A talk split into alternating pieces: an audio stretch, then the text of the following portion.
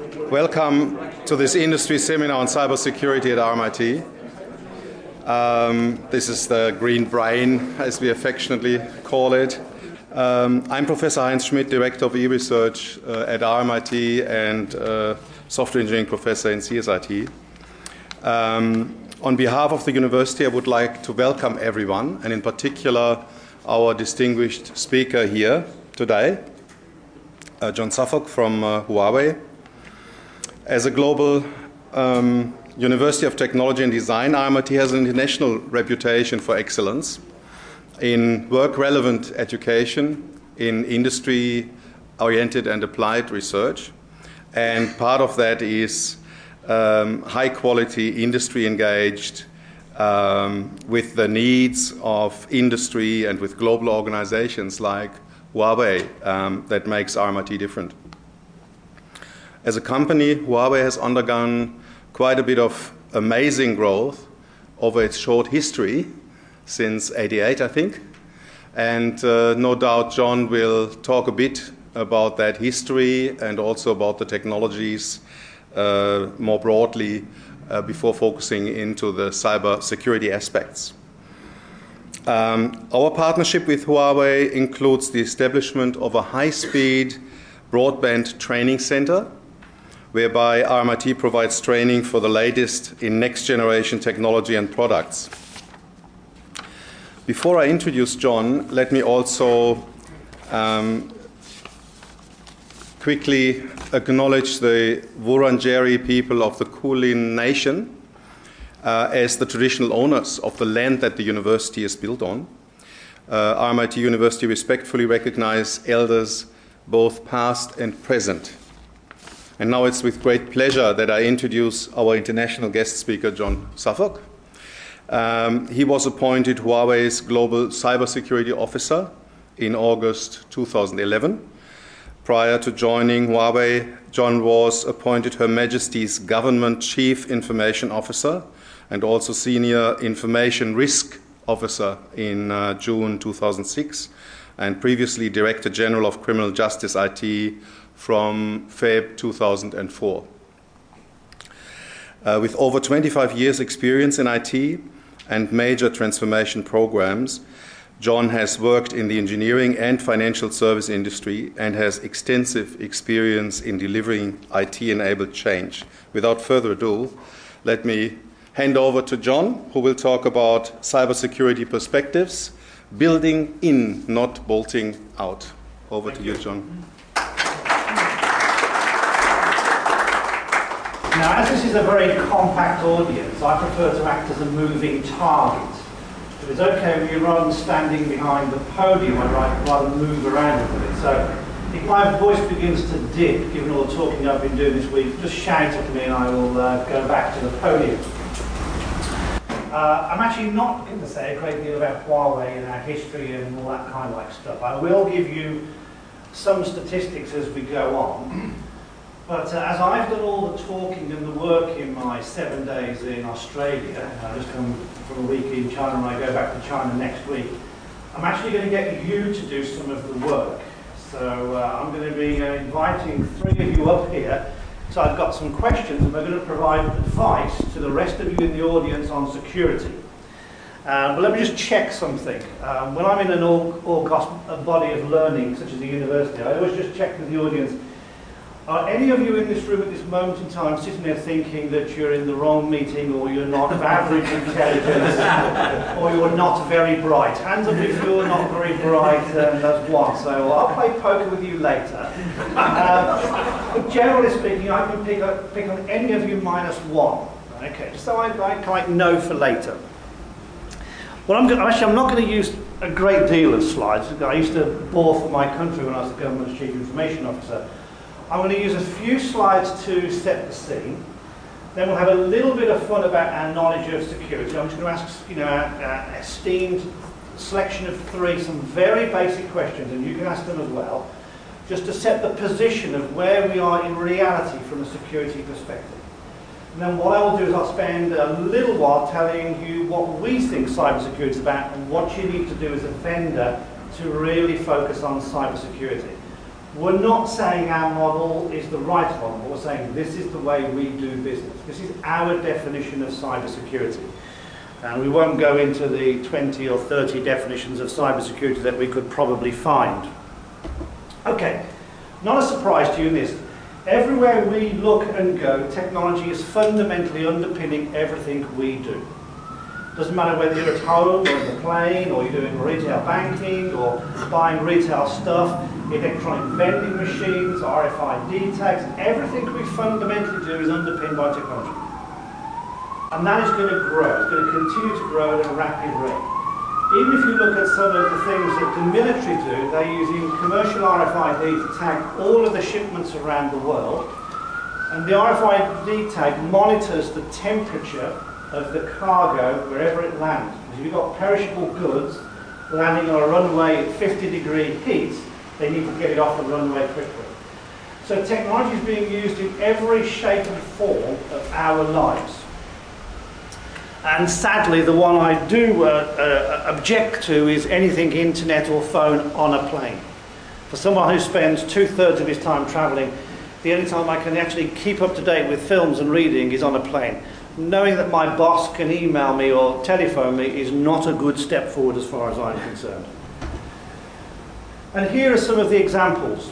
But as you know, um, uh, we're only at the beginning of this journey. Let me ask you the first question. Hands up if you think that the rate of technology in all its guises is continuing to accelerate, that we're continuing to invent and innovate with technology. Hands up if you think that's continuing to go. Okay. Those can be bothered, almost everyone. Hands up if you personally and your business is keeping up with the consequences of all of this innovation. That you understand the consequences of the technology that you're deploying or your business is deploying. Hands up if you're keeping up. I never get a hand unless it's a morning presentation, someone scratching their head or something like this.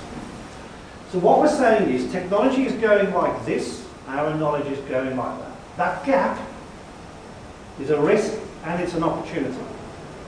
It's a risk because if you don't know the consequences, then how do you mitigate the risk? It's an opportunity because there's probably lots more you can do with technology that you're not aware of. And I will hazard a simple guess.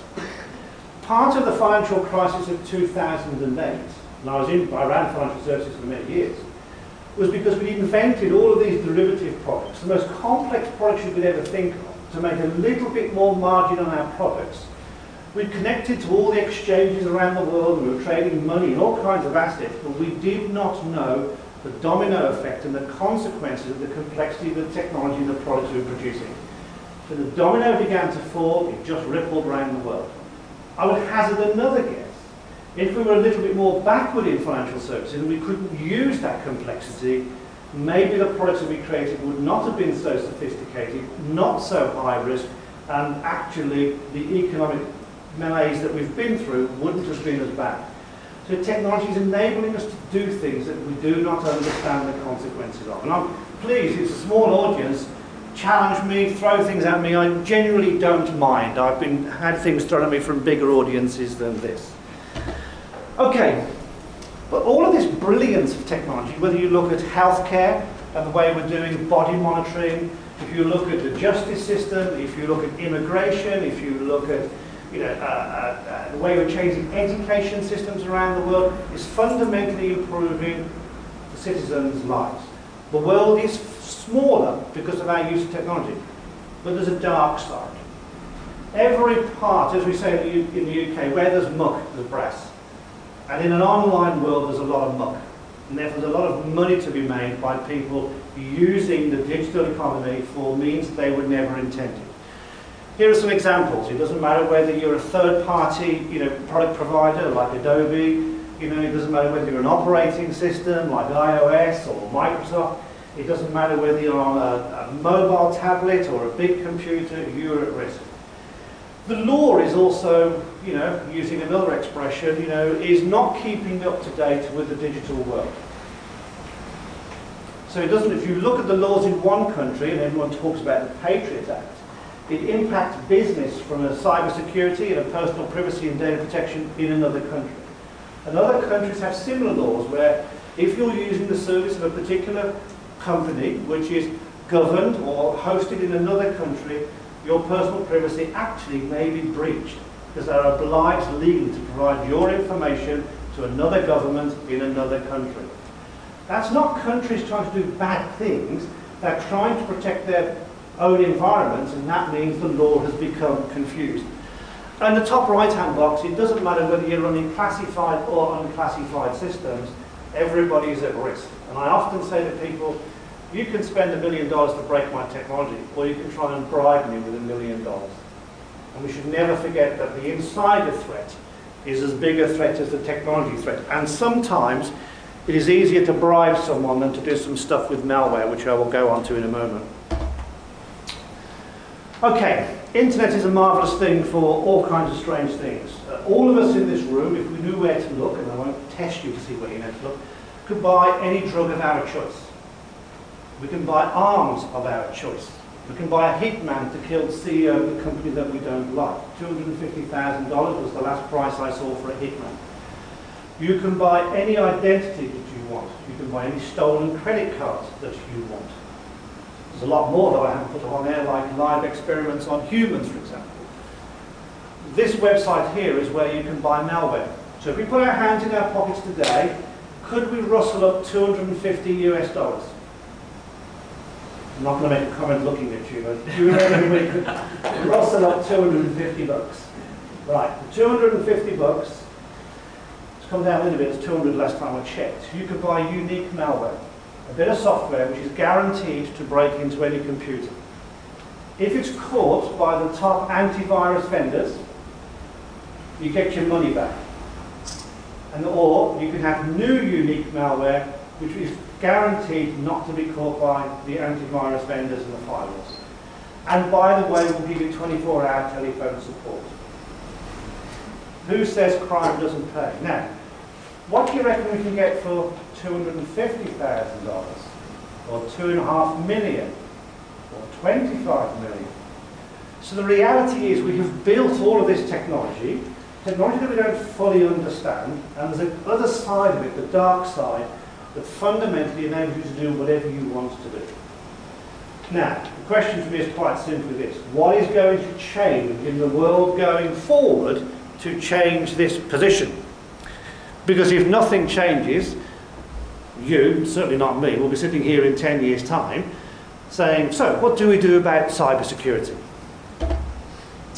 Here you go. Here's a question, another question for you. What is the difference between a company selling zero-day exploits, undeclared faults in a program that enable you to break someone's systems, and 125 millilitres of toothpaste. What is the difference between those things from a legal perspective?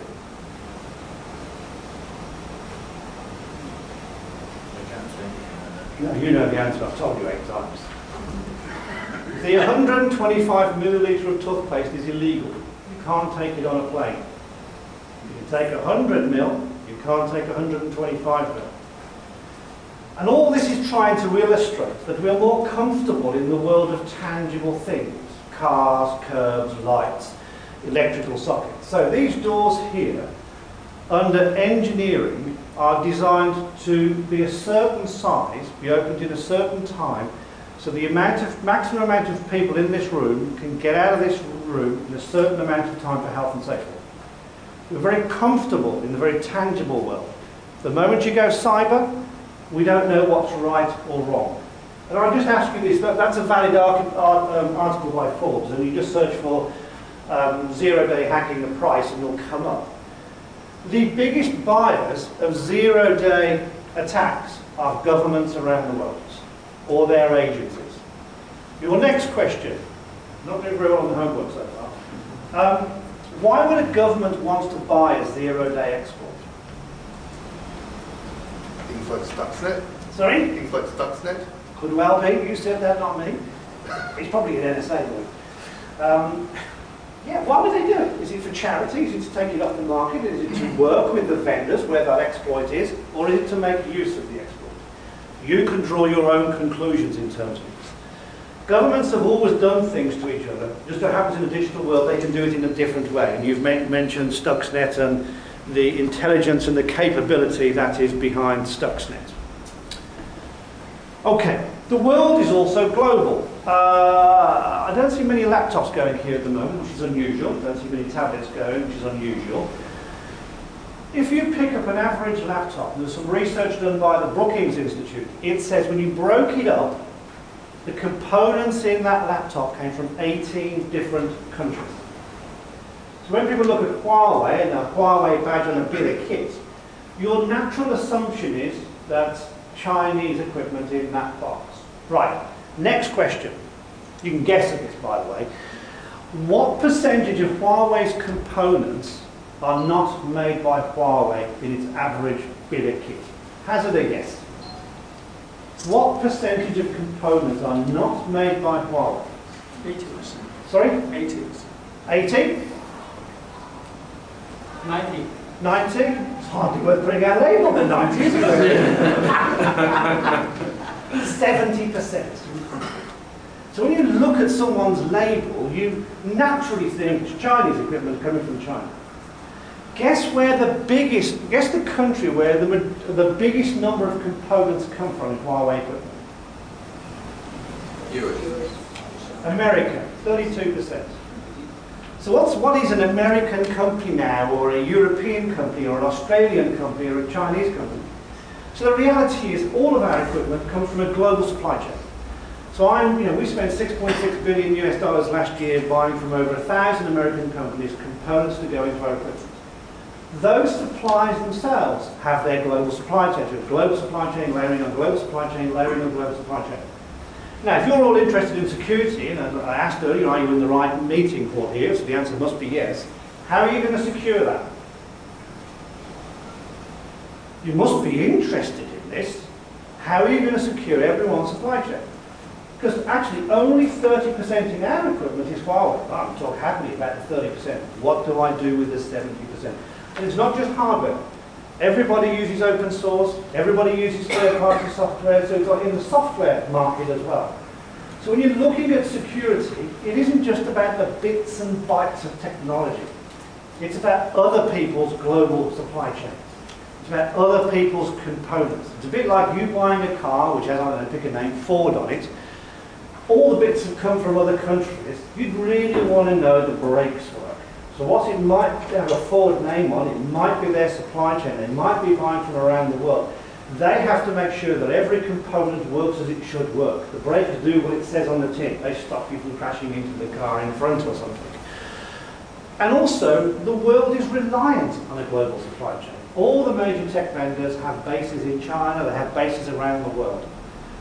Talk about research, we talked about research earlier. If you pick any one single city like Chengdu, tier one city, nine months ago, 189 of the Fortune 500 were doing their research, their pure research, their applied research in Chengdu.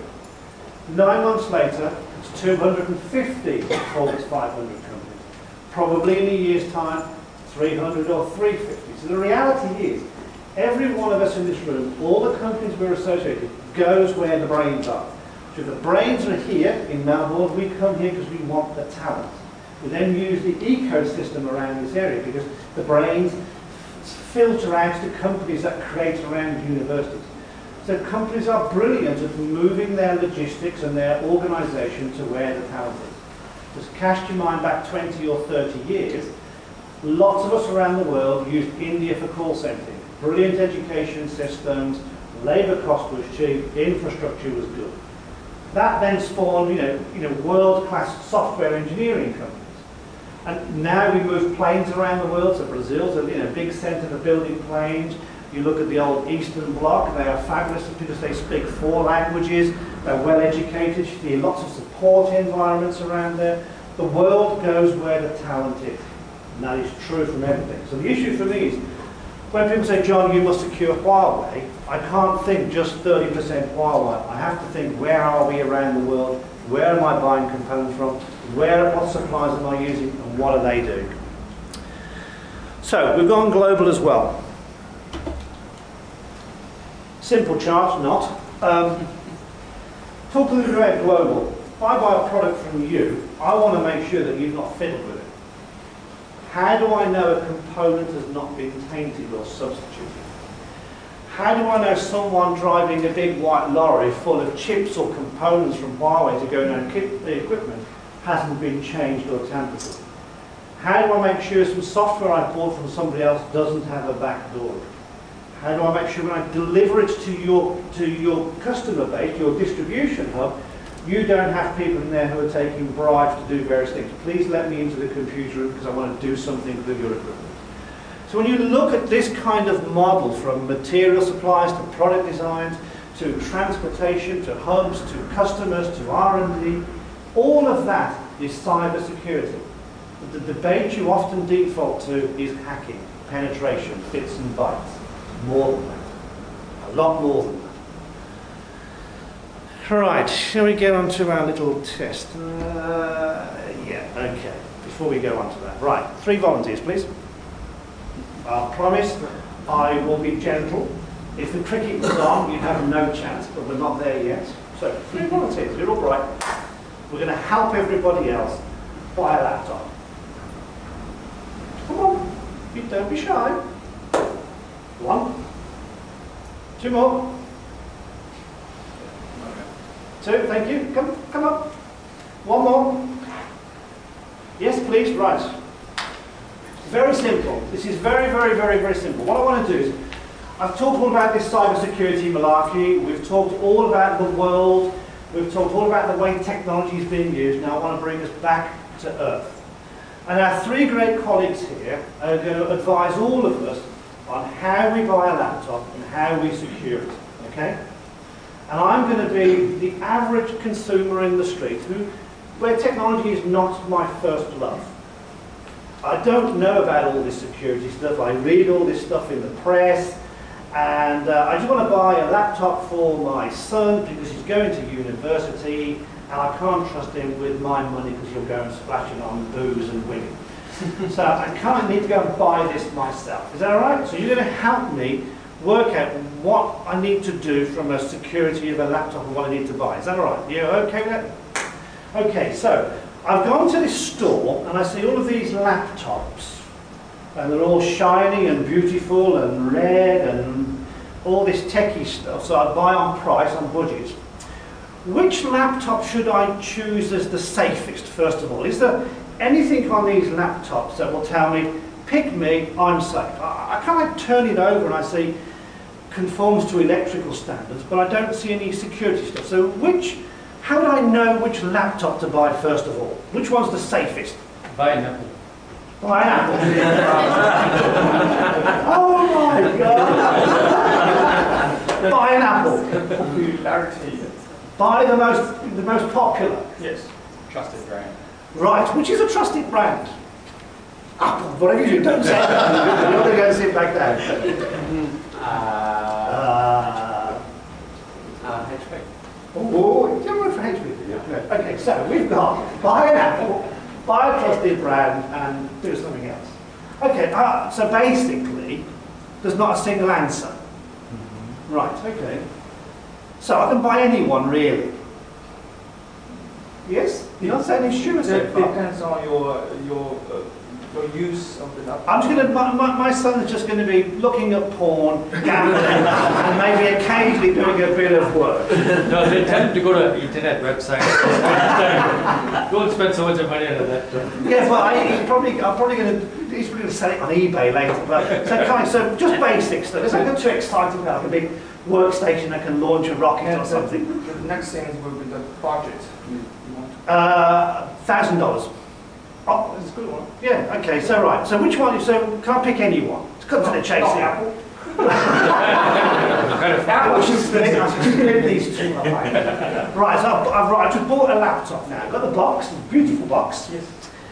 And uh, I can see, um, don't use a hammer on it, you know, because it's uh, this way up, electrical stuff, nothing about security. So I'm- I assume I can just take it out, plug it in, I'm ready to go. Is that, that fair? Right, okay, now, took out the box, plugged it in, powered it up. Is it safe? No. Need software. Okay, where does it tell me that I need software and stuff to be safe?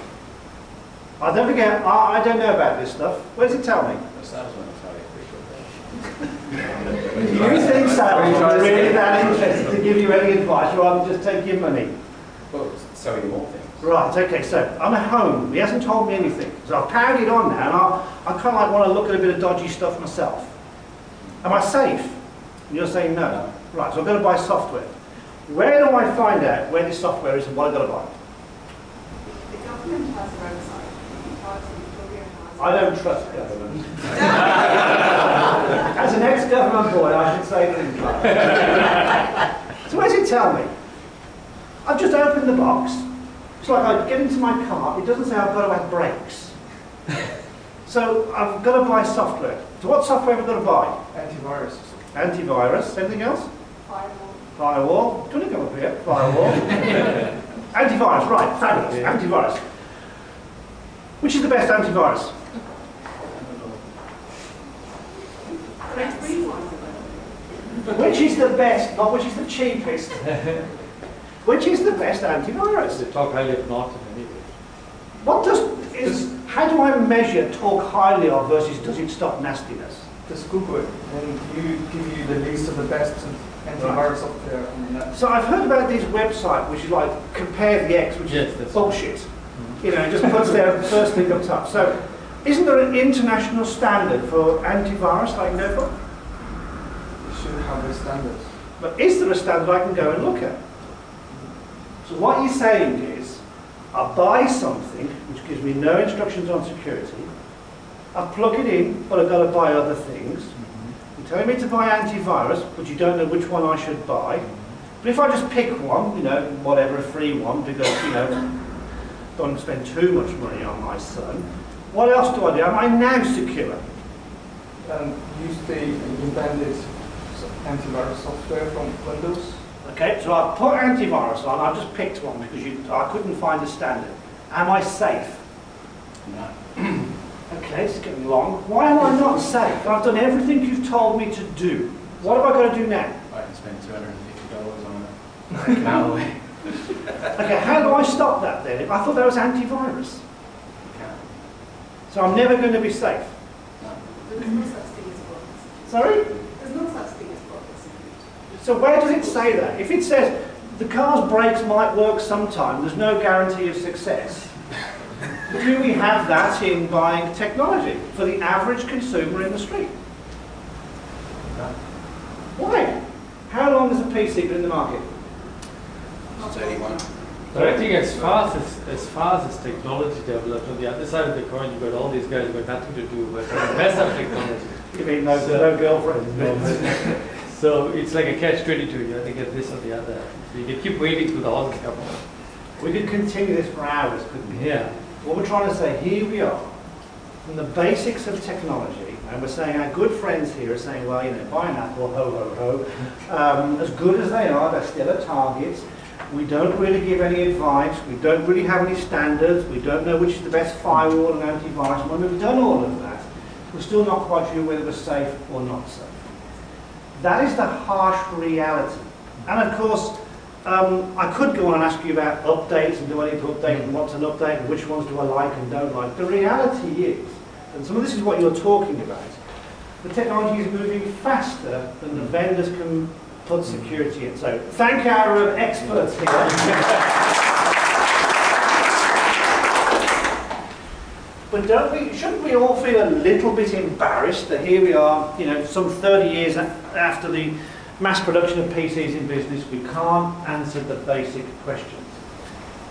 We can do it on almost anything else in life, but in technology we struggle to say this is what good looks like.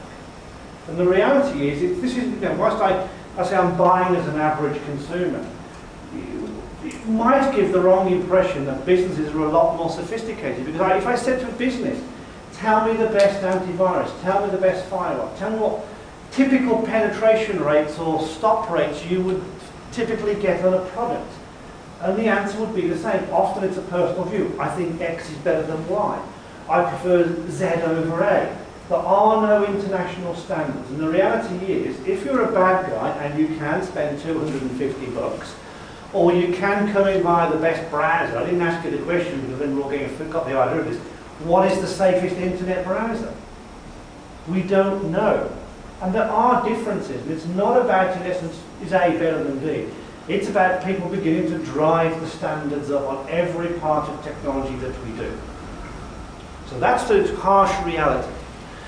So what I'm going to do on, I'm not going to spend a great deal more time in terms of where we are. I'm spend a little bit of time about how we at Huawei address cybersecurity. Because there isn't one model, there isn't one methodology, there isn't one way of doing this. So every company has to do what it thinks is right. Now a little bit about Huawei. Um, uh, we operate in over 140 countries. We have 150,000 150, people speaking over 154 languages. Our technology supports about 3 billion of the planet's 7 billion population in some shape or form. We're everything from, we're into everything from cloud computing to green data centers to telecommunications infrastructure to phones, tablets and anything else you can think of. We operate in the most extre extremes of the world you know, the most fur furthest northern you know, base station is a Huawei one. And if we took you to our testing centres, you can see the way we freeze it down to minus 80. We boil it to plus 50 and 60. We throw water and sand and radiation because we also work in the hottest climates of the world. We also, because of where we operate in, we also need to protect against elephants scratching their backside on the equipment. So we've learned how to basically protect equipment. We've learned how to use renewable energy because in many parts of the world there is no electricity. So you have to use generators, wind and solar. And therefore, how do you handle the variability? So if you think about all this equipment around the world, whether it's in your hands, in your home, or in your data centers, a lot of it is exposed. And our model is quite simply this. Just as you can't bolt quality onto a product, you build a product and add a bit of quality on, you can't bolt cybersecurity onto a product either. You can't say build product now add security on. Everything you do has to be embedded from the law and your analysis of the legal systems to the way you employ and vet people to the way you deal with your suppliers and everything else. And the reason why it has to be built is you will have bought products from the same company. Sometimes you go to a company and the service is really good and the product is really good. The next time you go to the company, the product and so isn't quite the same. That gives you an indication of the repeatability of the process, the repeatability of the service. If you're getting a lot of variability, it says to you it's not built in. It's not embedded into everyone's job in an organisation. And from a security, as it is with cars, you can't, on some cars have good brakes, and on another car you buy the same market with bad brakes. You've got to have this manufacturing, repeatability, model in terms of everything that you do. Righty, righty, I think I'm probably going to stop on this slide. I'm going to open it up, but I'm going to spend a bit of time on this. This is our process model. We were fortunate with our founder, uh, Mr. Ren, who said, look, if you're going to operate in 140 countries and continuing to grow, you really need to make sure that your processes, the way you run the business, is consistent around the world. Because of course some of our customers, they themselves might operate in a hundred different countries. And they don't want to have different policies and procedures and standards in each country in which they're operating in. So we're very process orientated. From the time when you ask us to build something like a microwave or a data center, raw requirements, through to in essence the product is being closed down, end of life. Everything is a process, from the way we recruit people to the way we do R&D, manufacturing, supply chain. And these are the core processes, MM, you know, market management, IPD, integrated product development, R&D. Lead to cash, how we sell. If we're going to sell you something, it'd be quite good if we made it. So really understanding what the customer's requirements are can be delivered is a process. You know, integrated supply chain. If I need to build a product, I need to make sure I've got the components coming in from around the world. That has to be integrated. Issue to resolution. You find the fault, what's my issue to resolution process? And it goes on and on and on. But the important thing here, as you can see, is from a security perspective, I don't have, you don't see a security process on it. Security isn't a bolt-on. So I'll give you an example. I've talked before that from a high-tech components, we have about a thousand suppliers around the world. 32% coming from American uh, companies.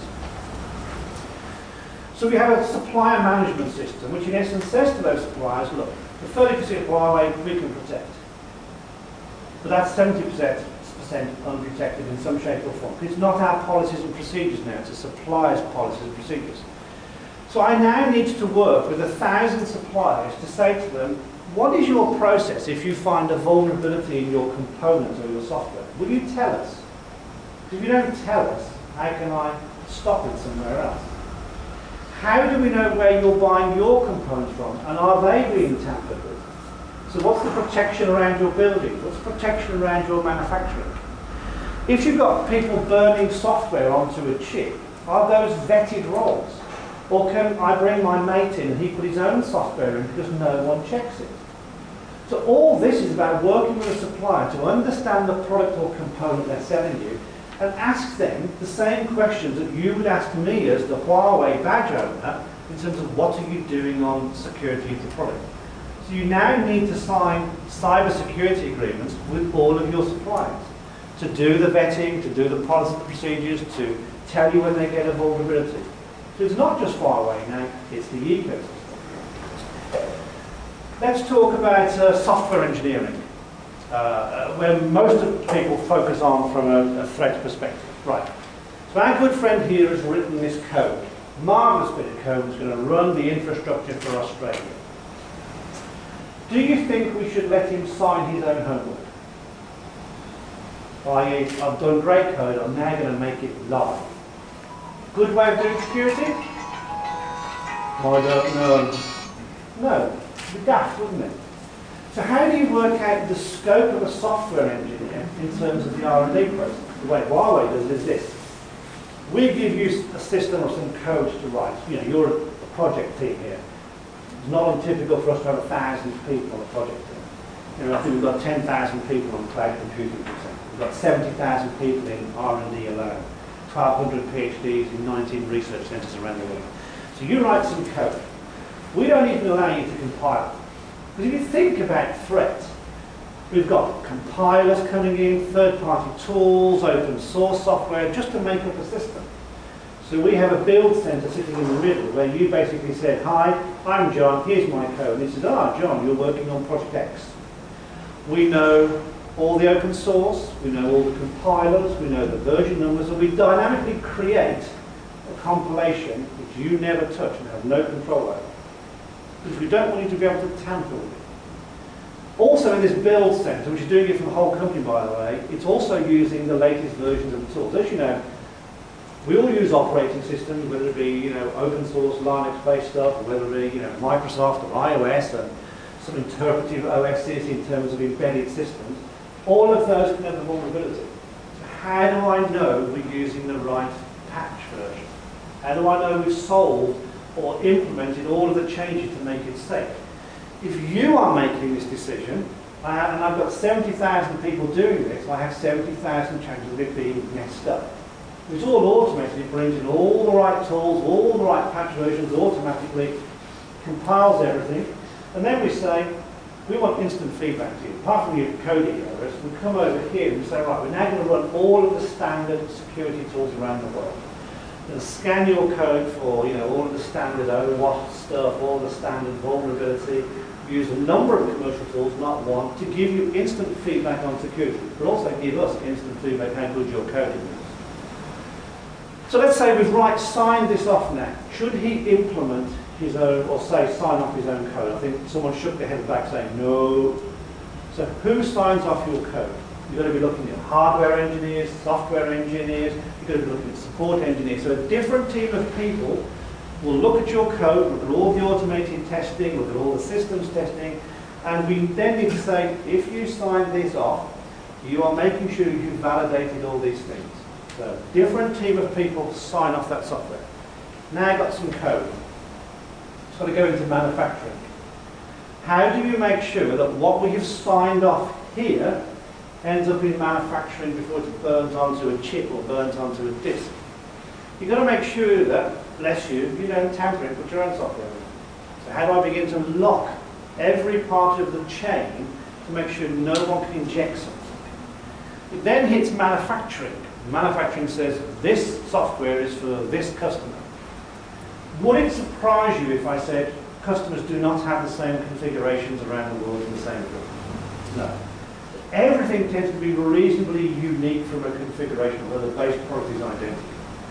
But the customer wants to know that I have bought on my thousand suppliers over here the right components, they're coming via the right supply chain, they've hit the right product lines, the, the robotics and everything else is plucking up the right chips and components, all the automated robotic testing is being done in terms of they performing the way they are. When you look at the chips and components, they have visually the right issue.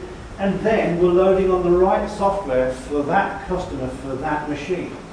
And then I've now got a packaged up machine. What do I do with it? I have to move it to a secure cage to make sure no one is tampering with the end product. Because we know this is coming to this university and we wanted to basically do something with this university, if I know the kit coming here, I can tamper with that equipment. So now needs to be locked. But I have to put it on a wagon to get to Australia. So who, what supplier should we use? You know, white man in a van? Get this from, you know, wherever the manufacturing is to Melbourne, please. White man in a van turns up, it on the back. You can't do that, so you have to choose global logistical companies who themselves work to the high standard. There are some international laws on counter-terrorism and injection which you have to uh, apply on some of this. But your ability to say the equipment that we've come out of the cage here has ended on logistics, has ended on a seaport or airside, has landed in the country and the exact equipment has turned up at the supplier's distribution point. Maybe where it's going to be installed, and may not be. And actually nothing has happened in the meantime. So cyber security is more than the bits and bytes. It's the way you separate the roles out. It's the way you take a holistic view of all the components. It's the way you think about how you install and get this stuff. All right, it's now been installed. So who should we allow into the server rooms of all of our customers to install this? How should we control it? It's now often no longer in our control, it's the customer's control. Should we allow everybody into the machinery? No, of course not. That's not our control. The customer can do what he or she wishes to do.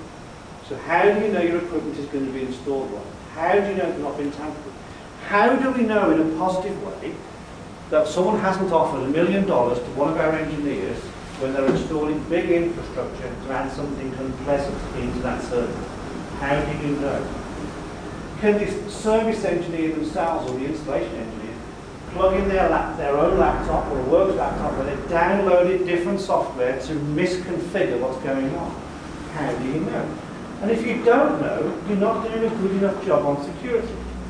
So we don't allow, we block everything on laptops. Only certain laptops can be plugged into certain configurations. You have no ability to have any maintenance tools on your, your engineer's laptops because that has to be explicitly granted permission from the customer. Let's assume it's all been installed right now. Again, simple question. Do you think every engineer works for the same customer in the same country all their life? No. So you move people around from customers and you move people around in countries. Is the law on personal privacy and data protection the same in every country? No. So if you're doing engineering in South Africa, and I now move you to Germany, if I teach you the rules and regulations of data protection, personal privacy, all kinds of other you know, intercept laws, what the customer wants, whose fault is it if they copy forward what they did in South Africa and Germany? Whose fault? Your fault or my fault? My fault. So even when you're moving people around, you need to consider where you're moving them from, where you're to, because the law is different the rules and regulations are different. So again, cybersecurity is not just about bits and bytes, it's about understanding the law. So when you hear a vendor saying our equipment is legally compliant around the world, how would they know unless they've examined the law in every country around the world? Put your hands up if you think the personal privacy and data protection laws in Australia are very clear and cannot be misinterpreted. Precisely. So when you're looking from a service perspective, you're also considering the legal aspects. You're considering the exposure of your people and the exposure of your customers. So here we are, we've taken a very simple concept of cybersecurity We've talked about the global nature of technology. We've talked about global supply chains. We've talked about how there is a dark side and we can do broadly much what we want to do if that way inclined. We've brought you back down to earth and said our basic knowledge of security on buying something as simple as a laptop isn't perhaps as good as it should be. And we've kind of gone through the whole process that you need to go through from a repeatability, from everything, the way you sell, the way you service, the way you code, the way you compile, the way you deal with suppliers, the way you do manufacturing, the way you service, etc., etc. That to us is cyber security. It isn't about the latest threat, it isn't about the latest Stuxnet or the latest flame or the latest anything. Because you know, any research report, they're now talking about, I think it's last time I read, 12 new malwares are being invented every second of every day. With the best within the world, you can spin a lot of wheels chasing the next 12 and the next 12. That is not what cybersecurity is about. Cybersecurity is about taking a holistic approach to every part of the business and trying to take out the kludge of everything, accepting there is no guarantee of success. Because if I offer someone a million dollars resource a risk, they will take the money and do harm. And I've never been surprised by the stupidity of man to do something wrong. I can automate, I can put robotics in, I can do automated testing, but at some point there is a link in the chain, either from a third party, or one of your own people, or just a bad coding practice, or a dodgy chip, or a dodgy wanker which you have to protect against. So the final thing, then I'll stop and take questions, is you are now all press in this audience. No, you're all press, okay? Let's make this fun. You're all customers. And these kind of people over here have just come up with an implication, uh, a headline which says, um, major vulnerability found in common open source products. All of you customers are exposed to lose all of your customer data. Regulators involved. So, press are now having a go at you. Common open source. You're using us as a vendor. How long are you as customers going to give me to tell you um, whether I use that open source component and whether it's in your equipment. How long would you give me? Uh, two months, uh, six months, two weeks? What? What would you? How long would you say? Hey, look, ignore these pressy people over here. They're always coming up with emotive headlines. This is not an urgency; it's urgent. How long would you give them? Minute. Sorry, About a minute. you're a press one. Get over So, come on, your customers. What do you think would would you say to your vendor? I need this information. It's quick. It's slow. What? Sorry. It ain't going to be two months, is it? Because they'll be crucified. So think about this. How would I know where that open source component is? Where would I know where that third party component is? Where would I know where that chip is? How would I find out? I just told you we use a thousand suppliers. We service people in 140 countries. We serve, you know, 3 billion of the 7 billion people. And now you want me to give you an instant answer. That implies something called traceability. So I have to be able to trace any component from any supplier in any location in the world, taking any route to get into any equipment and then be delivered to any customer anywhere in the world. And you're giving me now to do it. Well, we can trace 96% of all components in exactly that way. The only things we don't trace are batteries, cabinets and cables. You might be able to strangle someone with a cable, but it's not really going to be a cyber threat. Okay, so how do I know where the software is? How do I know that it is open source? How do I know that we haven't tampered with it? How do I know who's done it? How do I know who signed it off? How do I know what products it is? How do I know whether we've patched the vulnerability because we found it and the press aren't alive to that? It implies that any bit of software that we produce, if you ask us to do something on microwave, we call that a raw requirement, it's done in market management at the top left hand, we can trace exactly the route that requirement goes to, you know, raw requirements, to you know, functional design, systems design, coding, compilation, you know, quality sign-off implementation, going into the manufacturing, going on the board. So I can trace everything all the way through the process, who's touched it, who hasn't touched it, the changes in the code, all the test results, all the compilations, goes into my manufacturing systems. I can see who's bought this product and where it's been turned out. I can do it all the way back. So if you say, I found a problem, this is a bigger problem, I can take what you're doing, work it all the way back and trace it all the way back to your raw requirement. Because if I can't, you will crucify this. You crucify these, they crucify me. So again, when you look at cyber security, it isn't just about the bits and bytes, it's how you respond to an event. Because every single one of us in this room, when we're in the security of technology, have some kind of event that we have to recover from. So I'm going to stop there. Very happy to take questions. You can I'm trying to give you a quick run round in terms of security and end-to-end processes and all the things that you need to consider. And my final message is, you know, this is not going to stop from the adoption of technology.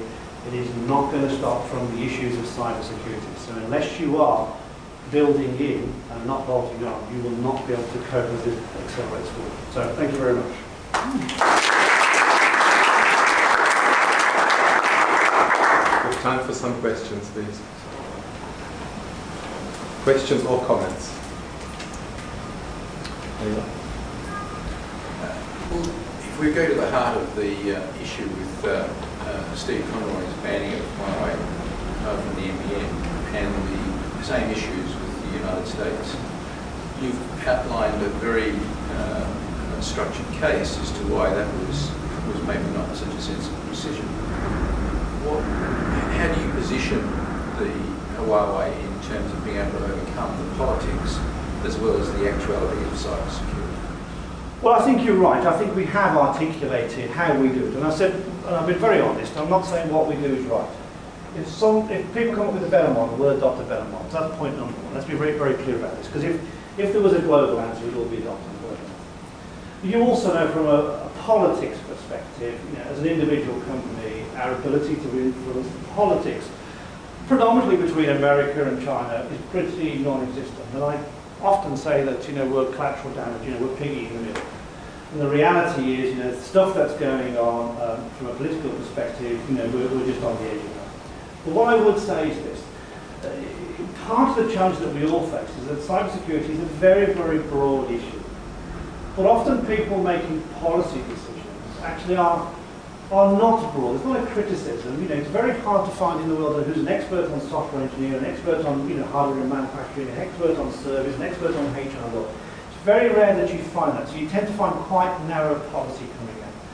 So part of our role is to help educate people to the global nature of the issue because it takes global solutions. It's also about helping people understand what questions to ask the policymakers and the politicians in terms of are we really fundamentally addressing the issue? So as you know, our market share in America is close to 0%.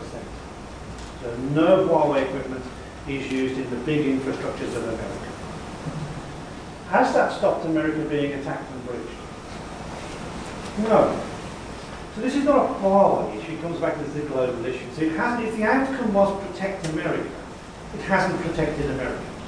Now again, my belief is, and, I, I've seen this on all walk of life, not just security, uh, it sometimes take a, takes a year or so for the seeds to sow in people's minds and what the real problems are, and therefore what the real policy response will be. It is my job, it's Huawei's job to help people understand us, to understand modern China, to understand the global nature and what we're doing.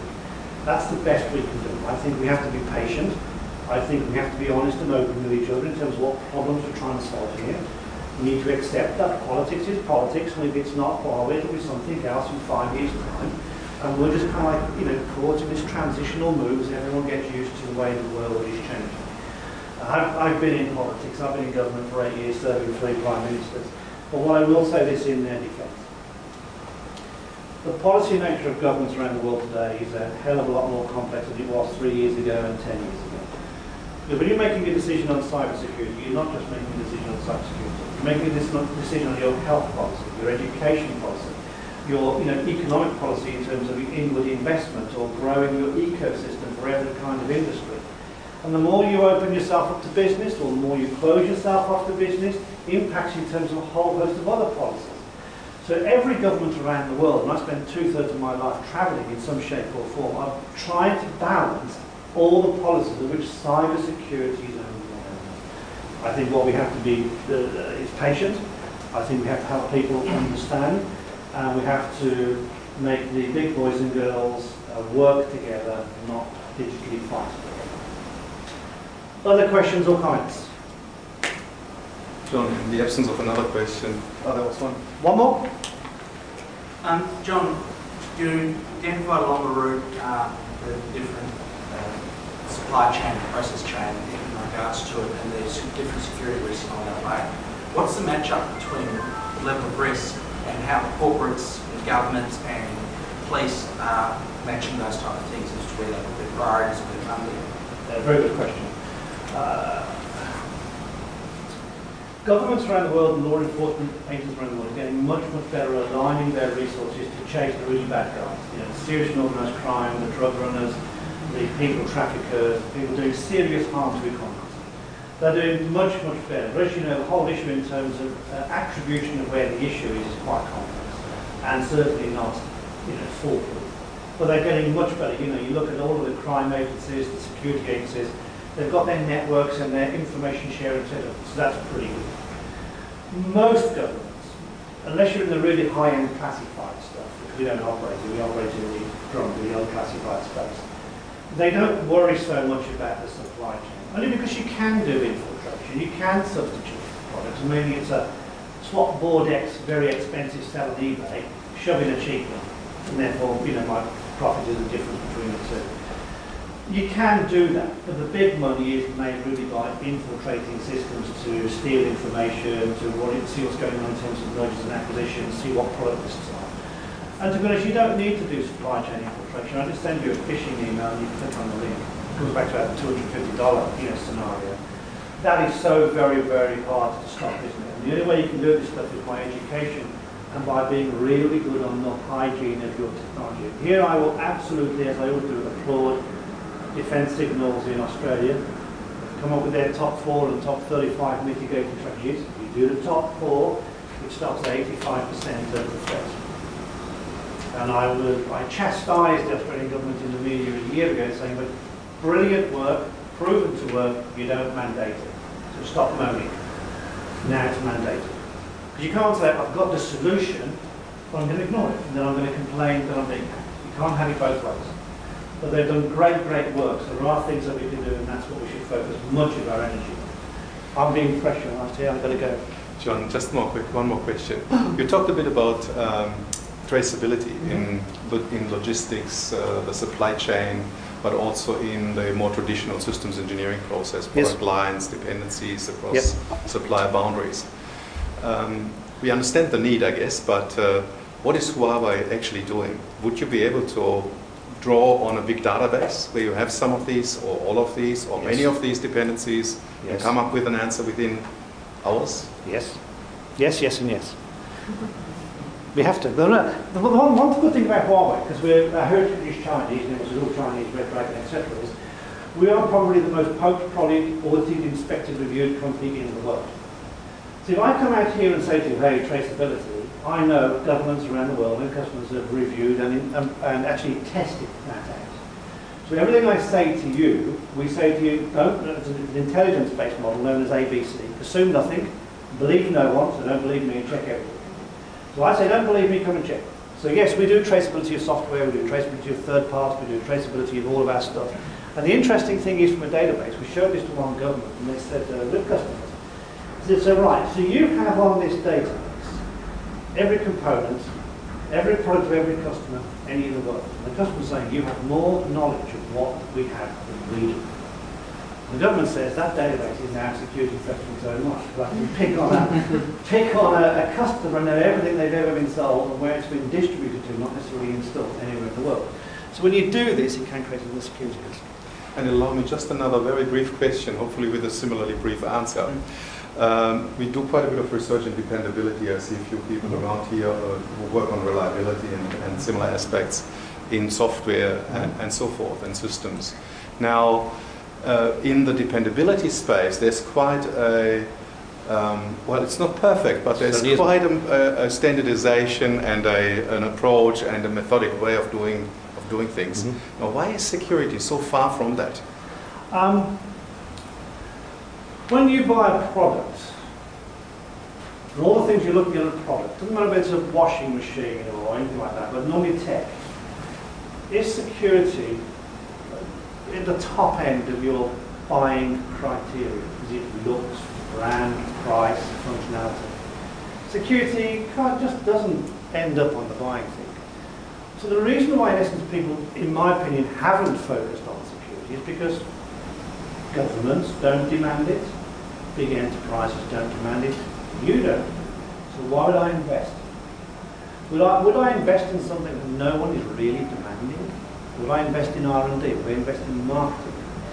And I've been very explicit and outspoken this week, which says, look, um, if you don't demand from me what I should be doing on security, I ain't going to do it for that long. Well, the industry is. Again, we have no choice because everyone pokes and prods and inspects, so we've got to be at the top end.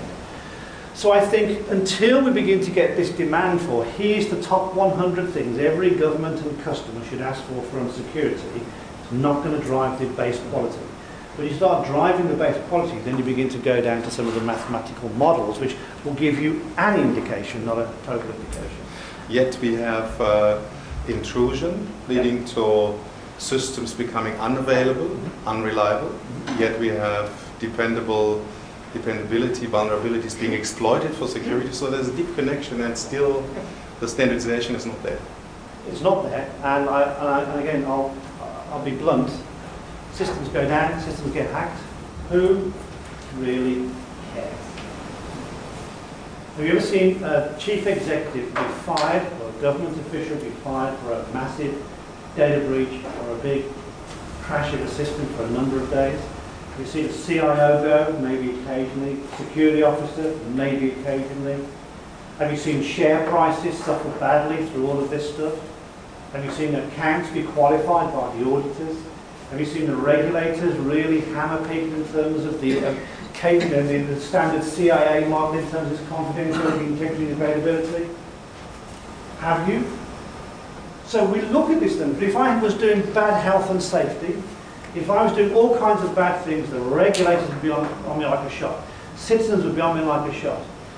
I've lost 10,000 records of personal data from bank accounts. Oh, well, these things happen, you know, it's hackers, you know, from somewhere in the world, you know, never mind, you know, hope everything is okay.